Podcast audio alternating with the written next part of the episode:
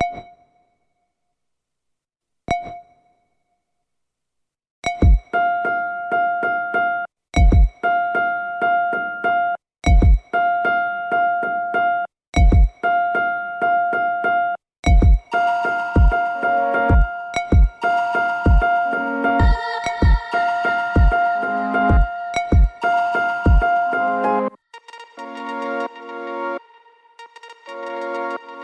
Il est très difficile de parler de la mort, de s'intéresser à ce qui arrive au corps d'un être humain une fois que la vie l'a quitté, sans que cela nous renvoie à la fragilité de notre existence, au caractère purement organique de notre corps. On préfère ne pas en parler, ne pas savoir. Et par la même occasion, un lourd tabou pèse sur les métiers qui travaillent avec la mort. Nous sommes allés toquer à la porte de la morgue de l'hôpital, et deux hommes nous ont ouverts, surpris qu'on vienne les voir et qu'on s'intéresse à eux nous avons rencontré des personnes douées d'une grande empathie et du courage nécessaire pour mener à bien leur travail. Pour tout l'hôpital, ils ne sont que deux. Quand on leur demande ce qu'il se passerait s'ils étaient malades et ne pouvaient se rendre au travail, ils répondent simplement que ça n'est jamais arrivé, que ça ne peut pas arriver. Ensemble, ils s'occupent des patients décédés en attendant la prise en charge par les pompes funèbres. Ils effectuent le transport du défunt vers la chambre mortuaire, ainsi que les soins et la préparation du corps avant la présentation à la famille. La majorité du temps, ce sont des défunts adultes, mais parfois des enfants, des nouveau-nés et aussi des fœtus.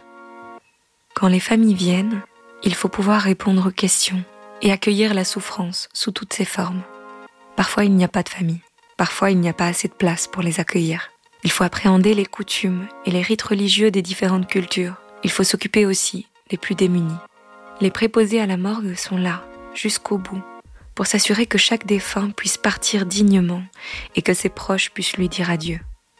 Vous écoutez Battement, un podcast qui pulse au rythme du cœur hospitalier.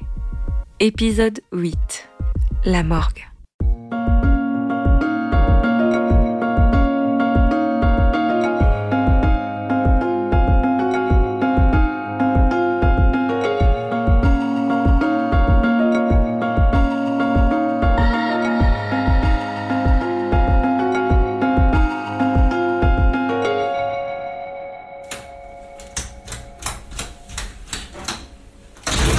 Vous, quand vous rentrez, vous rentrez par là Non, par là. On arrive le matin, on, on rentre par là. Ok. Ouais.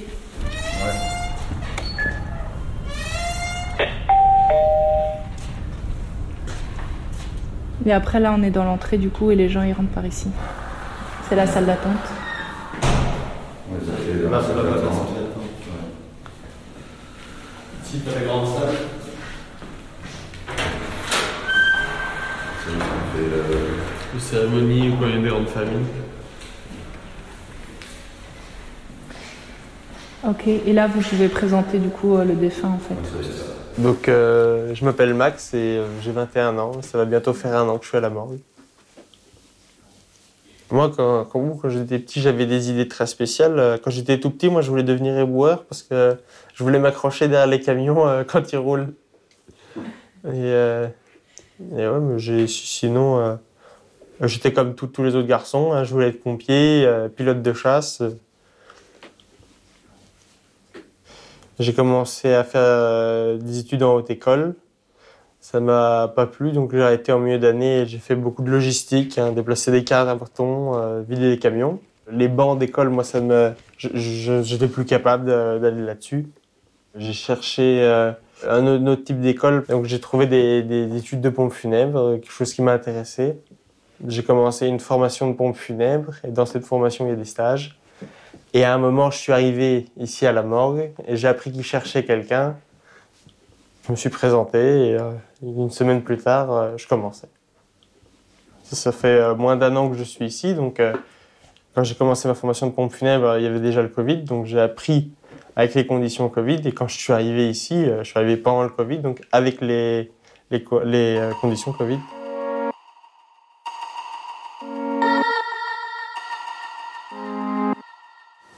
Je veux dire que mon, premier jour où j'ai réellement commencé ici, euh, c'était un peu particulier, où justement j'arrive et mon, première chose que m'a dit mon collègue, c'est tu tombes bien, on a trois décès à aller chercher.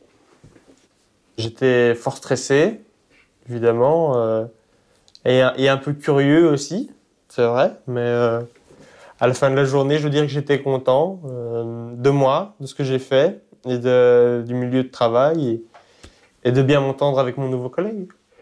Donc euh, oui, c'est un métier difficile, mais euh, on a de la chance d'avoir une bonne équipe, d'être encore dans un environnement correct, et euh, on s'en sort euh, pas si mal.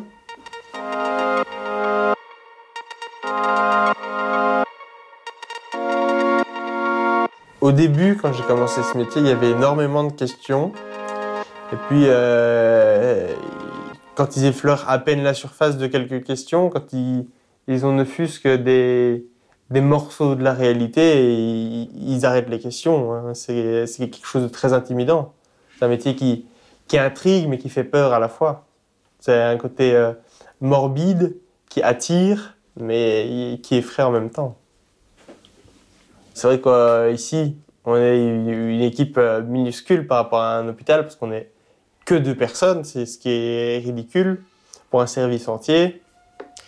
Faire euh, attention euh, à soi et surtout attention à, son- collègue, faire attention euh, à, notre présence et à, nos congés, parce que faut pas laisser un, collègue tout seul trop longtemps pendant des périodes difficiles, parce qu'on a des périodes de l'année qui, sont célèbres pour être plus chargées en défunt. À ce moment-là, on, on essaye d'être à deux parce que tout seul, ça peut vraiment être un, enfer. C'est- généralement euh, l'été et l'hiver, des saisons plus, plus dures. Ça dépend. C'était surtout chargé, par rapport aux, aux vagues euh, du Covid en fait. On savait que euh, première vague, deuxième vague, troisième vague, où c'était des, des moments où en plus du travail habituel, il y avait les Covid qui se rajoutaient et ça faisait des, des gros rushs où euh, à la fin de la journée on était sur la rotule. Quoi.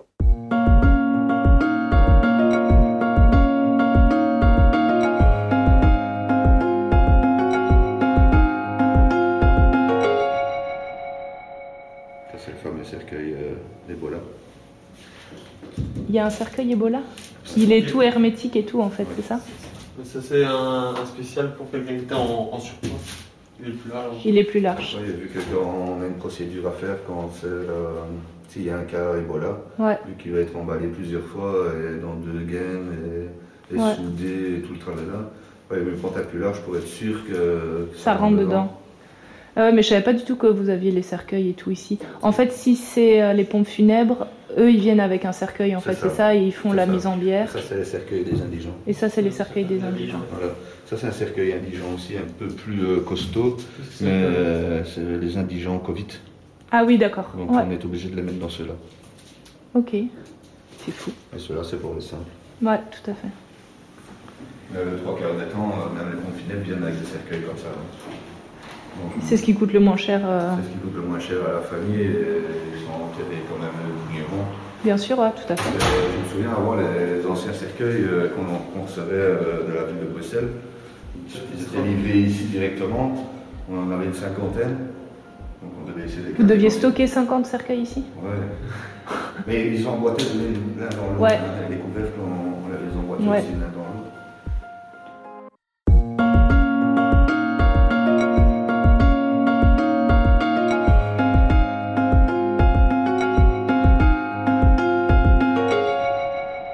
ben, je m'appelle Geoffrey.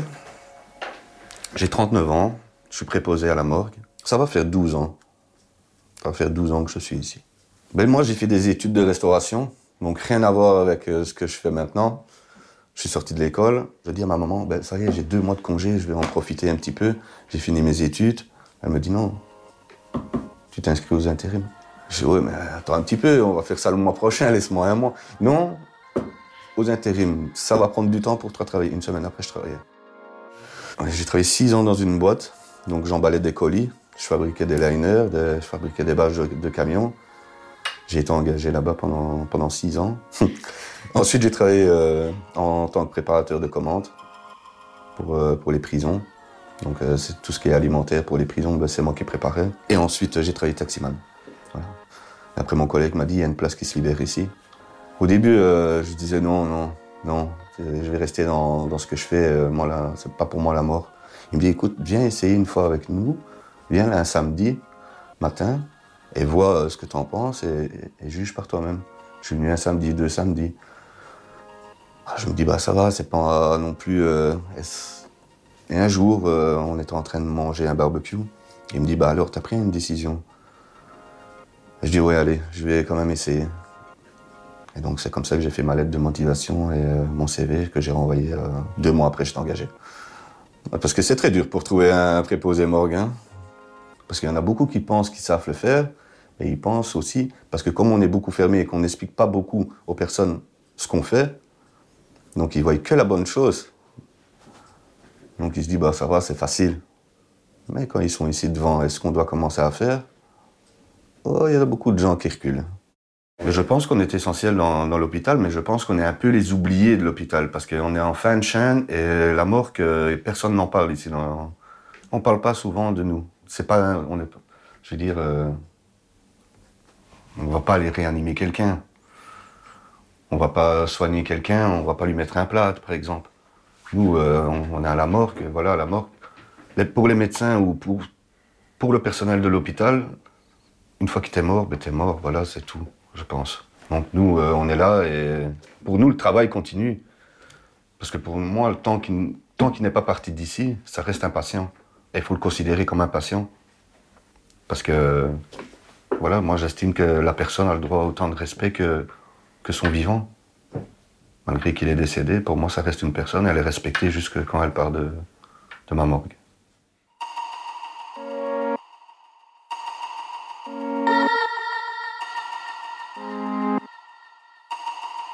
Donc euh, mon, travail consiste à aller euh, récupérer les, défunts en salle. On nous appelle, c'est nous qui allons le, récupérer pour leur descente ici à la morgue. L'assistante sociale contacte les, les familles. Ça, c'est le premier contact. Ensuite, les, les familles nous contactent. Nous, on prépare les défunts pour les visites, s'il y en a.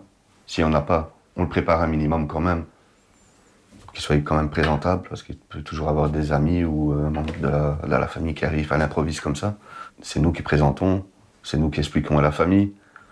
On les rassure un petit peu, parce qu'ils posent 10 000 questions. Comment ça va se passer? Qu'est-ce qu'il faut que je fasse?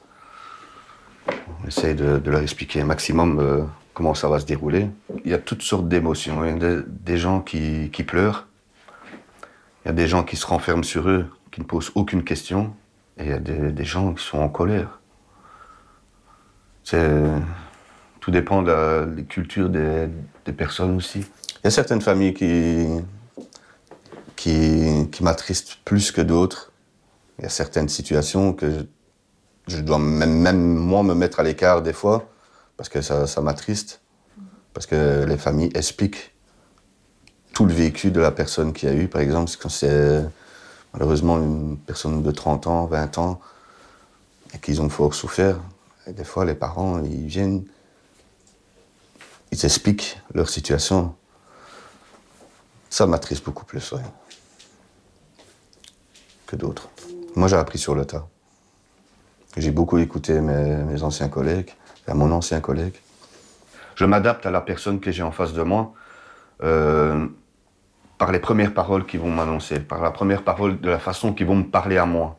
Si par exemple, si j'ai une famille qui est maintenant fort triste et qui me pose des questions, qui, qui demande beaucoup, beaucoup plus de choses et beaucoup plus d'attention, je vais parler beaucoup plus avec cette personne. Donc je vais lui faire comprendre dans ses mots, je vais lui faire, euh, je vais la, je vais la rassurer en, en elle-même. Les visites, c'est de 13h à 16h chez nous, uniquement sur rendez-vous. Et puis, on a les nouveaux défunts. Les nouveaux défunts, ils sont décédés pendant la nuit, ou alors c'est nous qui avons été récupérés euh, en début de journée. Ou... Et là, on laisse le droit, le premier jour, à la famille de venir à l'improviste, de venir quand ils veulent. Donc, on- on doit tout le temps rester ici. Il y a quelqu'un qui doit tout le temps, en permanence, rester ici.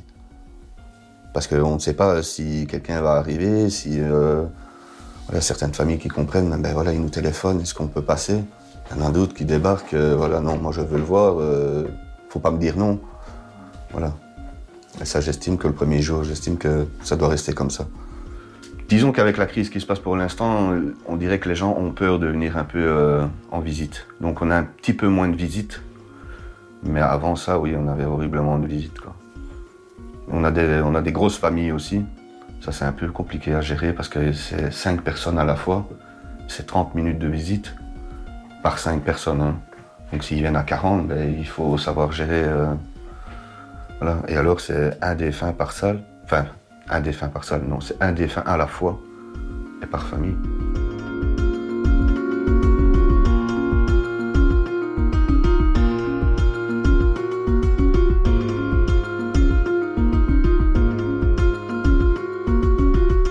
Quand on va chercher un défunt en salle, on doit toujours s'assurer euh, ce qu'il est bien ce qu'on appelle un bracelet d'identification. Donc c'est un bracelet avec marqué euh, le nom du, patient, son prénom et, son numéro de dossier.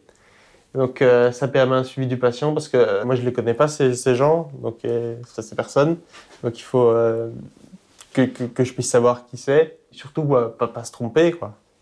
Parce que ça peut être désastreux. Que ce soit une famille qui demande de voir quelqu'un, par exemple quelqu'un qui vient voir son père et qu'on lui présente quelqu'un qui n'a rien à voir, ça peut être tout à fait choquant. Et aussi au niveau des pompes funèbres, il faut être sûr que dans le cercueil, euh, ce soit bien la bonne personne. C'est sûr que parfois c'est plus difficile avec les personnes plus jeunes parce que quand je vais en gériatrie, je me dis que cette personne a quand même vécu et que finalement euh, la mort ça fait partie de la vie. C'est arrivé à un moment, mais quand on, se retrouve par rapport à des familles qui ont perdu, euh, où on voit les parents qui viennent voir leurs enfants, on se dit que c'est- pas dans l'ordre des choses euh, qu'un parent veuille euh, mourir ses enfants. Donc oui, euh, apparemment ça peut être plus difficile. Il y a des situations qui sont toujours plus complexes, euh, des, familles qui, qui, sont dans des situations compliquées et qui, qui attristent vraiment. hein. Puis il y a même des, situations qui sont tristes où il n'y a pas de famille, où c'est des, jeunes qui, décèdent et c'est encore plus triste qu'ils n'aient pas de famille, qu'ils aient personne. La famille, si, si on- il n'y a pas de pompe funèbre qui s'occupe euh, du défunt et si la famille n'a pas, dans un délai de 5 jours ouvrables, fait, une demande avec un pompe funèbre, euh, nous, ce qu'on va faire, c'est une demande d'indigence à la ville de Bruxelles pour leur demander de, eux, venir euh, s'occuper du défunt, euh, venir le chercher, le mettre dans cercueil et pour aller l'enterrer. Mais c'est vraiment euh, le strict minimum qui, est, fait dans ces cas-là, malheureusement.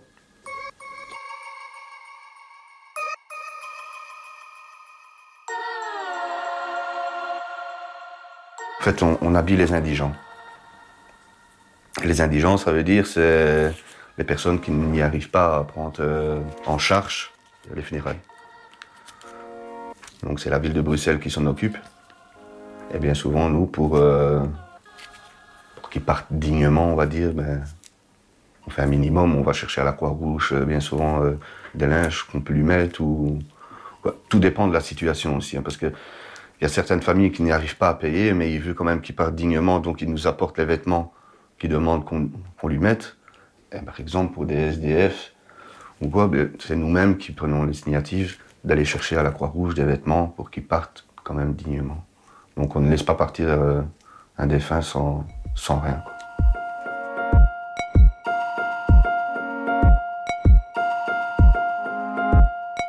Et la toilette, donc en fait vous faites la toilette quand vous les réceptionnez des services? Normalement, les, les toilettes sont, fait- sont faites en salle directement. Mais Ouais, il y a une première toilette qui est faite. Note qu'il a dit normalement. Normalement, ouais. Ouais. Et des fois, sait pas faire. On arrive et ils sont encore. Euh, c'est pour les Baxter, tout le travail. Ah oui, d'accord. Surtout garde des soins intensifs. Ok. Aux urgences, ça a trop souci. Ouais. Elle fait un peu contente aussi aux urgences, hein, parce qu'il y a des fois, elles n'ont pas tout le temps le temps non plus. euh, ça doit être rapide, hein, parce qu'aux urgences, il y a beaucoup de passages déjà. Ouais, tout à fait. Mais donc en fait c'est ça, ils sont censés préparer le corps avant de que vous De arriviez. descente, ouais. Ouais. Et c'est vous- et hum, c'est vous qui allez le chercher. C'est nous qui allons le chercher. Et, euh, et la toilette, c'est essentiellement pour pouvoir les présenter et avant la mise en bière, c'est ça C'est ça. Ok. Ah, vous pouvez leur laver les cheveux C'est surtout J'en ai- ça, j'en ai déjà pour les fait, j'en ai- déjà D'accord. fait sur cette table. Ouais, Une, coloration. ouais. Une coloration euh, des fins. Comme je n'avais jamais fait ça de ma vie. Ok, d'accord. Euh, La dame elle vient près de moi, elle me dit il- Elle avait les cheveux noirs, il faut lui faire les cheveux noirs. D'accord. Il y a toujours des demandes exceptionnelles. ouais, ouais, ouais. Et tu disais euh, pour euh, les toilettes euh, rituelles, ça c'est plus euh, pour les musulmans qui font Le- une toilette euh, spécifique, c'est pas ça? C'est les musulmans et les juifs. Ouais. Et ça c'est eux qui font ou c'est vous qui faites? C'est un, un membre du culte qui vient. Ok. C'est ça. Et qui fait tout tout seul ou vous faites Non, avec lui souvent, Ils sont accompagnés de la famille ou alors euh, ils sont à deux. Ouais. On ne peut pas toucher. Les musulmans, on ne peut pas les toucher.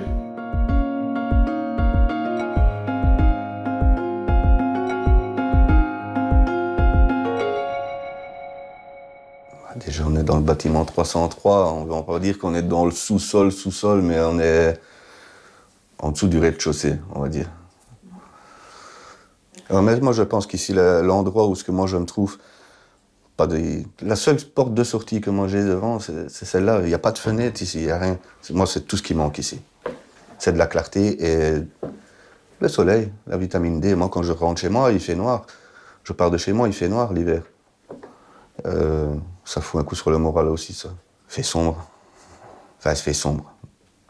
Avant, il faisait sombre parce que depuis qu'on a eu notre nouvelle responsable, elle a beaucoup changé de choses ici, donc euh, elle nous a permis de choisir les couleurs qu'on voulait dans la morgue. Euh, ça nous a changé beaucoup parce que déjà, euh, avant, c'était lugubre et, sombre, on va dire. C'était un endroit qui qu'on n'avait pas fort envie de venir. On va pas dire que c'est un peu plus joyeux de venir ici, mais je pense que pour nous, en tant que travailleurs, ça, ça nous donne déjà un peu plus de plaisir, d'envie, d'envie de venir. Je pense qu'une troisième personne serait bien. Euh, moi, j'appelle ça euh, un volant. Parce que se retrouver seul ici à la mort pendant que euh, l'autre est en congé, c'est le boulot de deux personnes. J'estime que on devrait, ça, on ne devrait pas le faire. Et puis, pour, même pour notre sécurité, il nous arrive quelque chose ici, on est seul. On vient jamais nous voir quasiment, à part notre responsable qui passe une fois par jour. Mais si m'arrive quelque chose après qu'elle soit passée, je suis là jusqu'à 16h et, et voilà. C'est pas le lendemain matin.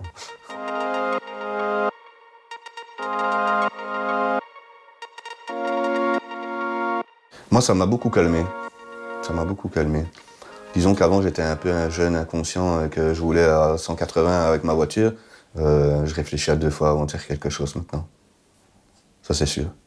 Ça joue sur, euh, ça joue sur le moral de la personne, je pense, et sur le, comment on peut dire ça, euh, sur la vision de voir euh, la vie euh, plus loin.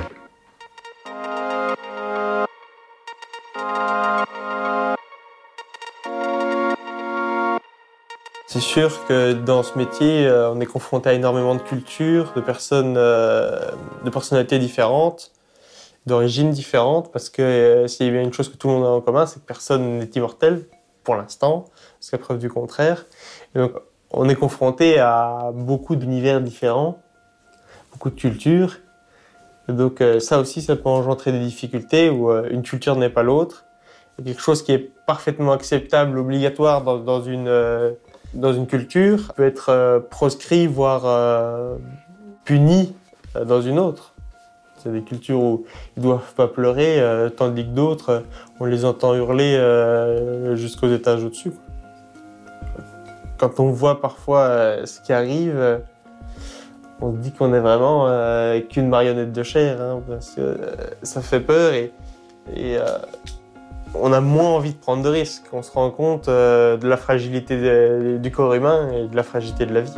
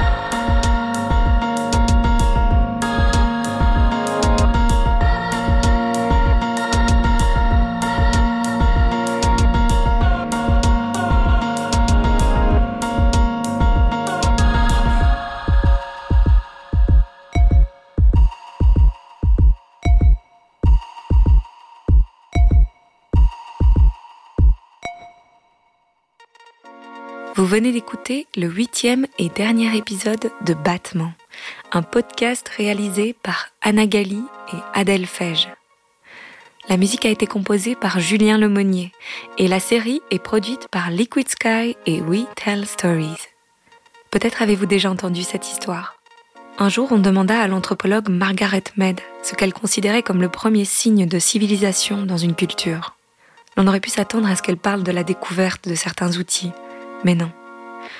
L'anthropologue aurait répondu que le premier signe de civilisation dans une culture ancienne est la preuve d'une personne avec un fémur cassé et guéri. Elle aurait expliqué que dans le reste du règne animal, si vous vous cassez la jambe, vous mourrez. Vous ne pouvez pas fuir le danger, aller à la rivière pour boire de l'eau ou chasser pour vous nourrir. Aucun animal ne survit à une patte cassée assez longtemps pour que l'os guérisse.